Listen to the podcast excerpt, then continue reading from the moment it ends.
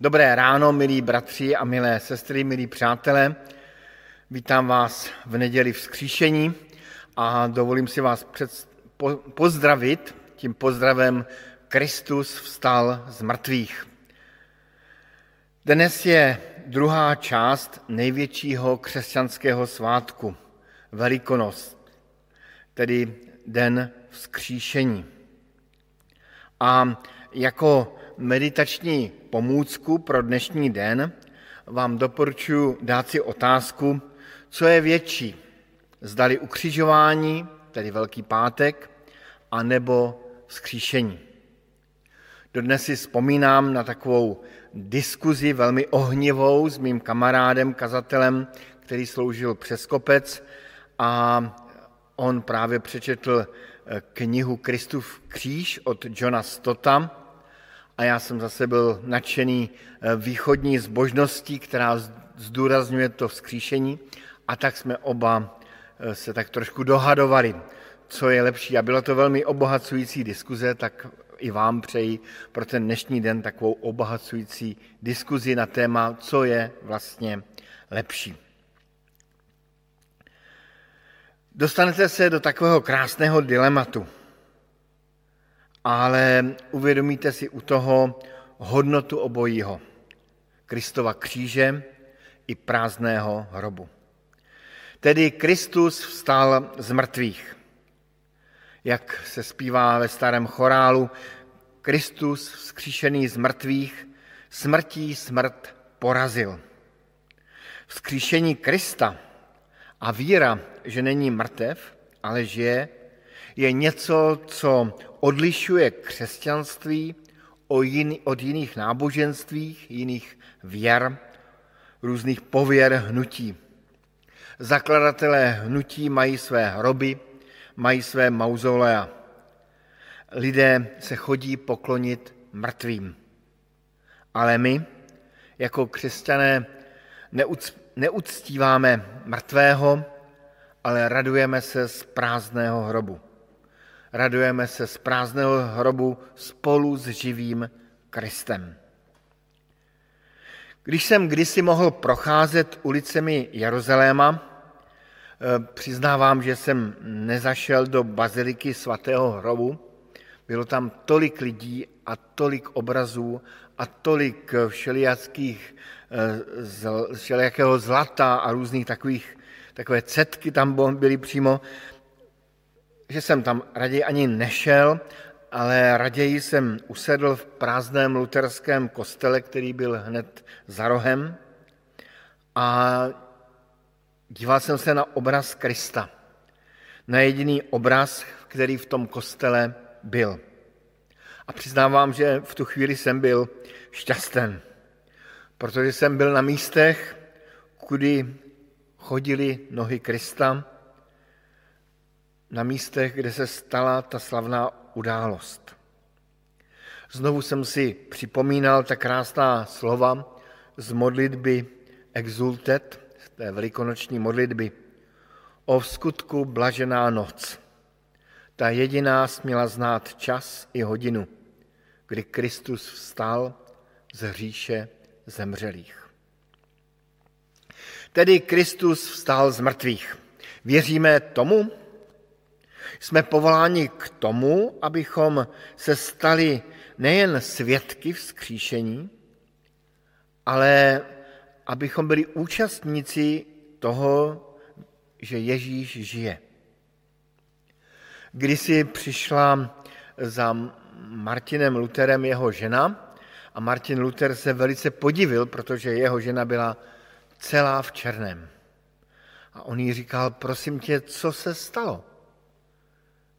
A ona říká, co by se mělo stát? No, no že jsi celý v černým. A ty to nevíš, Martine? No, teď to je přece jasné. Kristus zemřel. A Martin eh, Luther, takový horlivý muž, se tak jako eh, rozčílil, jak jenom může ženo, eh, muž se na ženu rozčílit a říká, to přece není pravda, teď Kristus je skříšen. A jeho žena mu odpověděla docela pokojně, no ale ty se chováš, jako kdyby byl Kristus mrtvý. proto jsem se oblékla do černého. Není totiž vůbec jednoduché věřit, že Kristus žije a že moje víra má smysl. Mnohem raději se spokojíme s něčím jiným, s jakousi náhradou víry. Pojďme se podívat na to, jak vůbec nebylo jednoduché uvěřit ve skříšení Krista i těm nejbližším kolem něj. Ty příběhy nám popisuje velmi hezky eh, Janovo evangelium. Popisuje nám velmi pěkně tu cestu k víře ve vzkříšeného. Jako první zmíníme Marii Magdalskou. A to byl její první pokus. Ta běžela ke hrobu jako zcela první. Běžela ke hrobu milovaného zemřelého. A bylo to něco, co je instinktivně přirozené. Pohledem na hrob, na mrtvého si připomene všechny ty krásné chvíle. Krásně si zapláče nad hrobem mrtvého Krista. A najednou vidí, hrob je prázdný. A odpověď je zcela logická. Ukradli pána a nevíme, kde je. Tedy už nemáme ani mrtvé tělo. A s ním jakoby odešly i ty vzpomínky. A v podstatě jí zřejmě vůbec nenapadlo, že by Kristus mohl žít. Hledala mrtvého. Její slova můžeme chápat jako taková věcná a jasná. Ukradli tělo Krista a my musíme vypátrat, kde je. Možná v tom byl také ten úvodní šok. V šoku někdy člověk začne myslet překvapivě prakticky a věcně kolikrát, když jsme v šoku, tak se začneme, začneme něco uklízet nebo začneme si umývat zakrvácené ruce a ani nám nedojde, že jsme se třeba nějak zranili. Ale my jsme povoláni k tomu, jak jsem řekl na počátku, abychom se stali nejenom svědky vzkříšení, ale i účastníky toho, že Ježíš žije. Zde byla Marie Magdalská spíše svědkem toho, že Ježíš je mrtvý. Svědkem své představy, nebo zamilovaná do své představy, že Kristus je mrtvý a teď ještě zmizelý, tedy snad více než mrtvý. A to všechno kvůli tomu, že Krista tak milovala. I my, když se podíváme do dnešní doby, můžeme milovat Krista. Můžeme o něm vědět. Můžeme ho nosit v mysli ale Kristus pro nás může být mrtvý. Krásná vzpomínka. Můžeme mít své sny, své myšlenky, své představy o tom, co to znamená křesťanství. Ale vzkříšení Krista, jako kdybychom nevěděli, jako kdyby nám bylo vzdáleno. Podobně jako to vyznal Job na konci té knihy Job, když mluví s Pánem Bohem a říká, jen z doslechu jsem o tobě slýchal. Nyní jsem tě mohl spatřit tváří v tvář. A Marii to spatření tváří v tvář ještě čekalo. Sám Bůh nám totiž může zamotat hlavu tím, že je živý.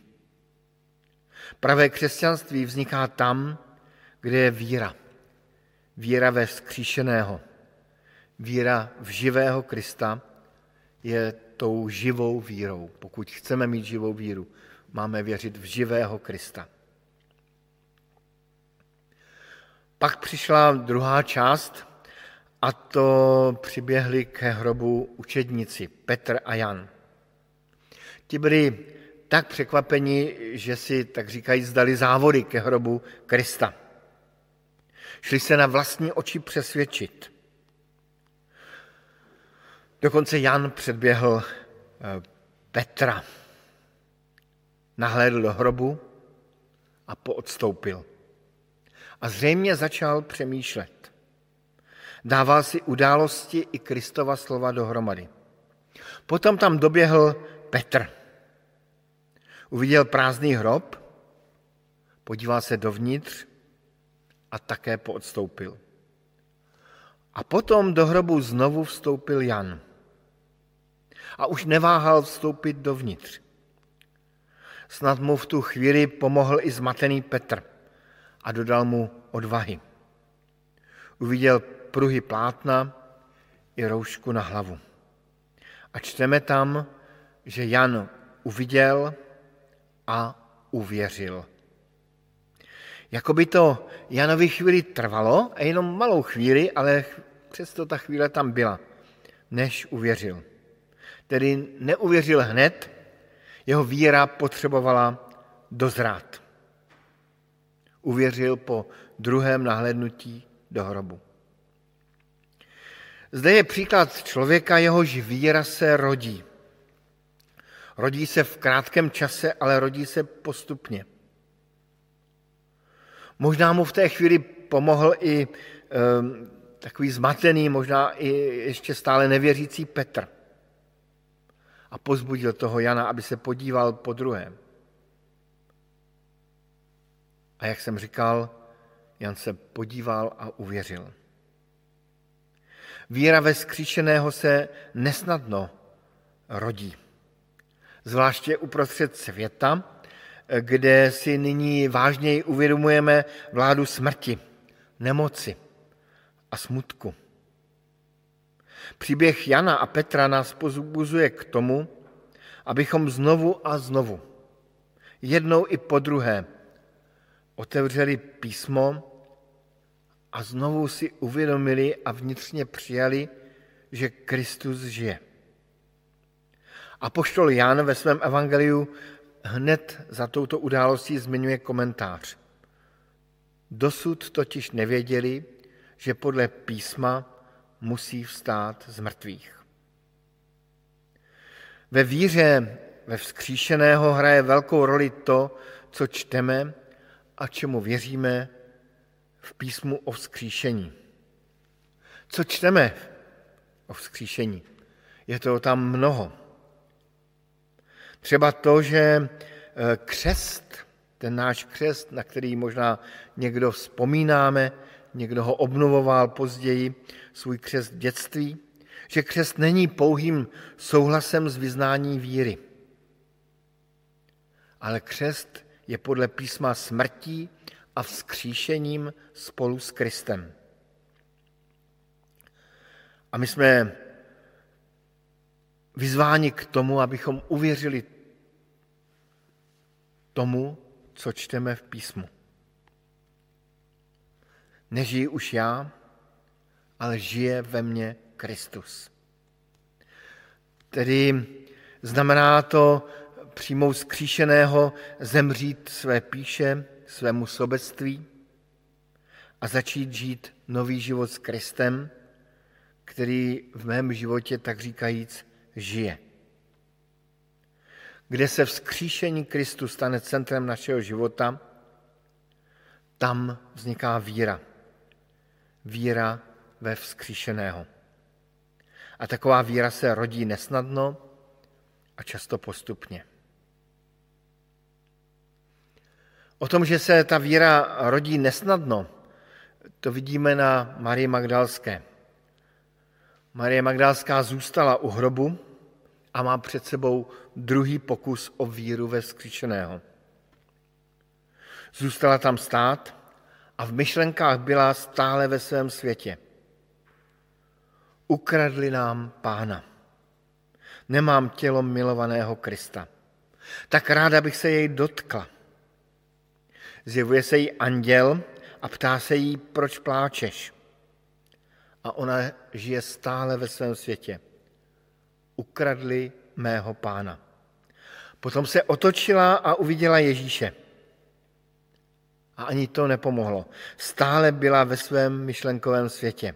Ve své utkvělé představě o tom, že musí přece najít mrtvé tělo. A tak říká živému vzkříšenému Kristu, jaká skvostná ironie, tak říká mu, jestliže ty si jej, pane, odnesl, řekni mi, kam si ho položil. A já pro něj půjdu. A potom slyší ta krásná slova. Marie. a poznává Krista. A najednou ve vteřině se starý svět hroutí, umírá a začíná žít v novém světě, v nových představách. Ty staré představy jí musely připadat úplně směšné. Marně hledala mezi mrtvými živého. My máme také své světy a představy o své víře a o svém křesťanství. A těžko se nám tyto představy opouštějí. Ty představy o životě nám dávají jistotu. Můžeme se cítit jako křesťané, dokonce i jako strážci Krista, Kristova učení. Ale všechno to může být jenom mrtvá představa. A najednou nás může něco zaskočit, asi podobně jako eh, jeden malý chlapec rozdával letáky, takové misijní letáky a přišel za nějakým pánem, který se mu zdal smutný na náměstí a dal mu leták a říká mu, pane, víte, že Ježíš vás miluje? A ten pán se na něj podíval, lehce se usmál a říká, chlapečku, já jsem byl deset let misionářem v Africe. Ten chlapeček se nenechal vyvést z míry a říká, to nevadí, ale i takový, jako jste vy, pán Ježíš miluje. A najednou jakoby něco zas, zasvitlo v životě letitého zkušeného misionáře. Ano, do našeho života vstupuje živý Ježíš. A naše představy se mění i proměňují.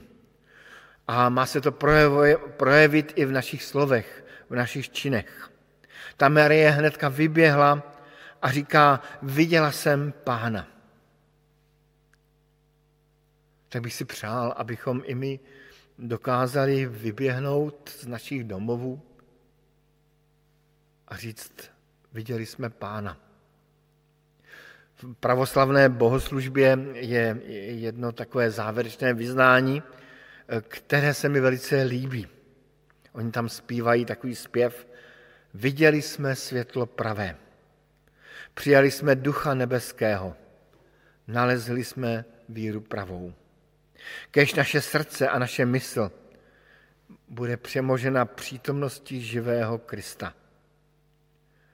Kež by to bylo vidět i na našich očích, i v našem srdci. Kristus žije. Není mrtvý, ale žije. A pak v té kapitole máme ještě příběh Tomáše. Zdá se, že už všichni učedníci měli jasno i když asi stále byli zmateni a já se jim nedivím. Jediný, kdo byl nevěřící, byl Tomáš. Dokud neuvidím jeho ruku, jeho stopy po hřebech, dokud nevložím do nich svůj prst a svou ruku do rány v jeho boku, neuvěřím. Tento skeptický postoj mu vydržel dlouhých osm dní, aspoň tak to čteme u Janova Evangelia. Chtěl se přesvědčit. I takto vzniká víra. Dokáže čekat na chvíli, na důkaz, na okamžik jasného osvícení. A Ježíš vychází i tomuto typu lidí, lidí vstříc. A osobně se zjevuje učedníkům, ale předně Tomášovi. A dokonce ho vybízí k tomu, aby si splnil své podmínky. Polož svůj prst sem a pohleď na mé ruce. Vlož svou ruku do rány v mém boku.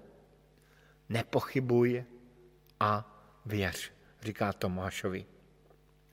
A i po tomto jasném okam, eh, okamžiku nebo důkazu okamžiku mohl Tomáš zůstat nevěřící.